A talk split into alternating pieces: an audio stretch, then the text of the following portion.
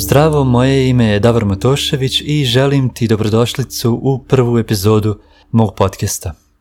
Ideja za ovaj podcast rodila se iz biltena koji pišem već šest mjeseci od 1.1.2022. godine i obično bih na kraju biltena koji bih napisao i u kojem bi bila neka poruka i ideja za tu sedmicu, na kraju bi obično bila jedna audio poruka, to jest zvučna poruka koju bi snimio kao nastavak tog biltena koji pišem.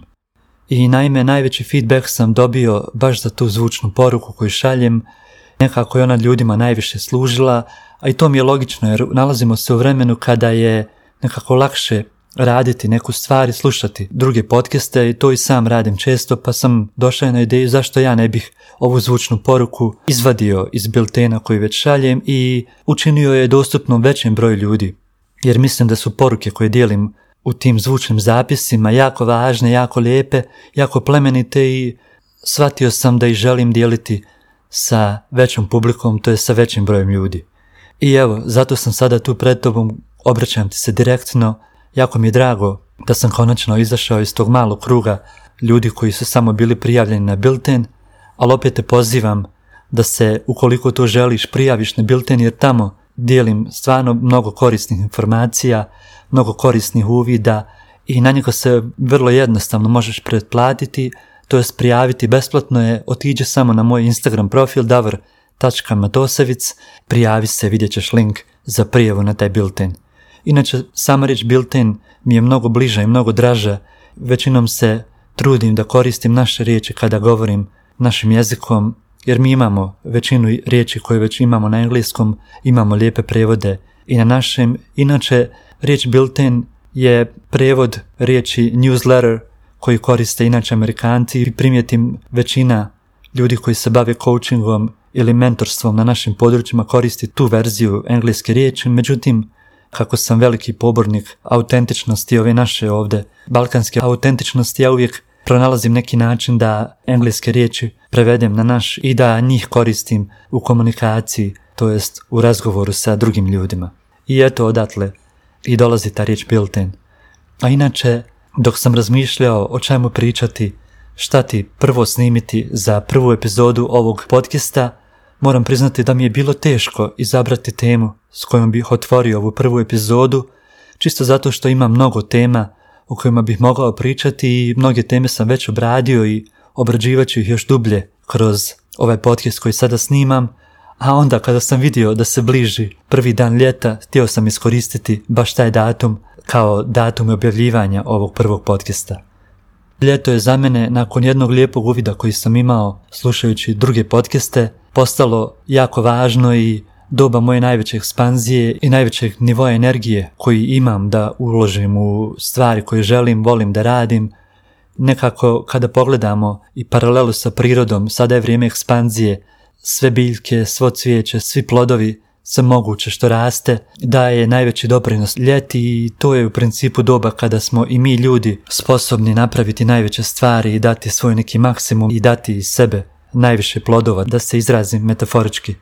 Tako da to želim podijeliti s tobom o važnosti usklađivanja sa godišnjim dobima, nekako je ova moderna civilizacija napravila da okrenemo taj prirodni redoslijed stvari, tako da mi imamo sad situaciju da se zimi najviše aktiviramo, najviše radimo, a mi smo tad po prirodi tada trebali najviše odmarati, jer mi smo tada isto kao i priroda oko nas. Samo se sjetite kako zimi izgleda, sve stabla su bez lišća, nemamo nikakvog cvijeća, sve je utihnula, priroda je u fazi hibernacije, i to što vidimo vani zapravo se odražava u nama samima i mi bi trebali tada biti u fazi hibernacije, u fazi kontempliranja, razmišljanja o postignutom, onom što smo ovog ljeta i proljeća recimo radili, pripremati energiju i obnavljati se za dolazak proljeća kada se ponovo budimo, ponovo smo usklađeni sa prirodom oko nas, zatim dolazi ponovo ljeto i doba neša najveće ekspanzije, a jesen je, kao što već znate, doba žetve i ubiranja plodova našeg rada.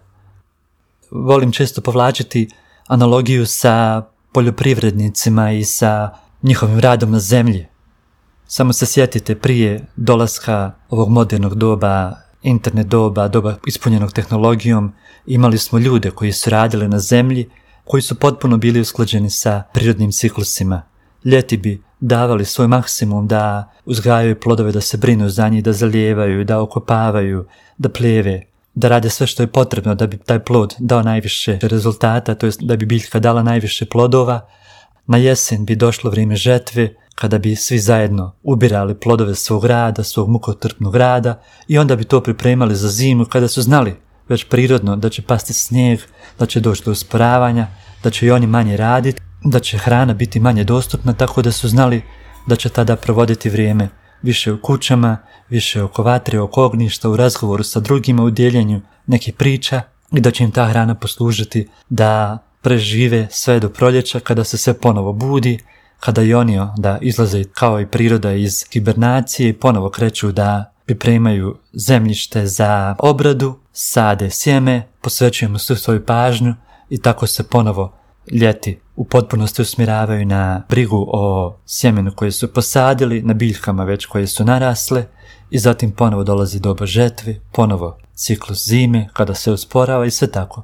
I nekako moderna civilizacija napravila baš to da smo zimi najaktivniji, nekako tada najviše radimo, svi smo u zatvorenim prostorijama često bez ikakve provjetrenosti, u jako smo zakušljivim prostorijama, radimo, radimo, radimo i kad dođe proljeće, a da ne spominjem ljeto, mi smo već umorni, a mi bi zapravo tada trebali biti u najvećem naponu snage. Nije čudo što smo umorni, jer to je posljedica onog našeg rada preko zime, kada smo mi zapravo trebali odmarati, skupljati snagu za sljedeću godinu.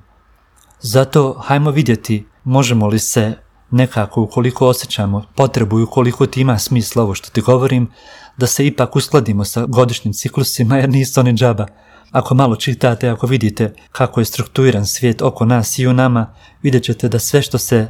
nalazi vani, zapravo je to preslika onog što se nalazi unutra i na neki način su komplementarne sve stvari koje se dešavaju u nama i one izvan nas. I u nama imamo razne procese koji se dešavaju, zahvaljujući kojima smo živi u životu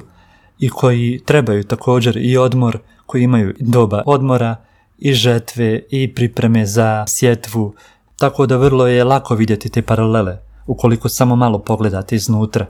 I mi trebamo odmor, recimo da bi noć bila neka naša zima, zatim dolazi jutro koje je zapravo naše proljeće, zatim dolazi doba po danu kada smo najviše budni, puni energije, to bi bilo neko naše ljeto i zatim dolazimo kuće s posla, to bi bila neka jesen gdje ubiremo plodove našeg cjelodnevnog rada, zatim lagano usporavamo, jedemo, pripremamo hranu za navečer, imamo večeru, zatim ponovo liježemo, tako da vidite, sve je to nekako povezano i zapravo to što se vani dešava nije nimalo odvojivo, nimalo različito od ono što se dešava unutra.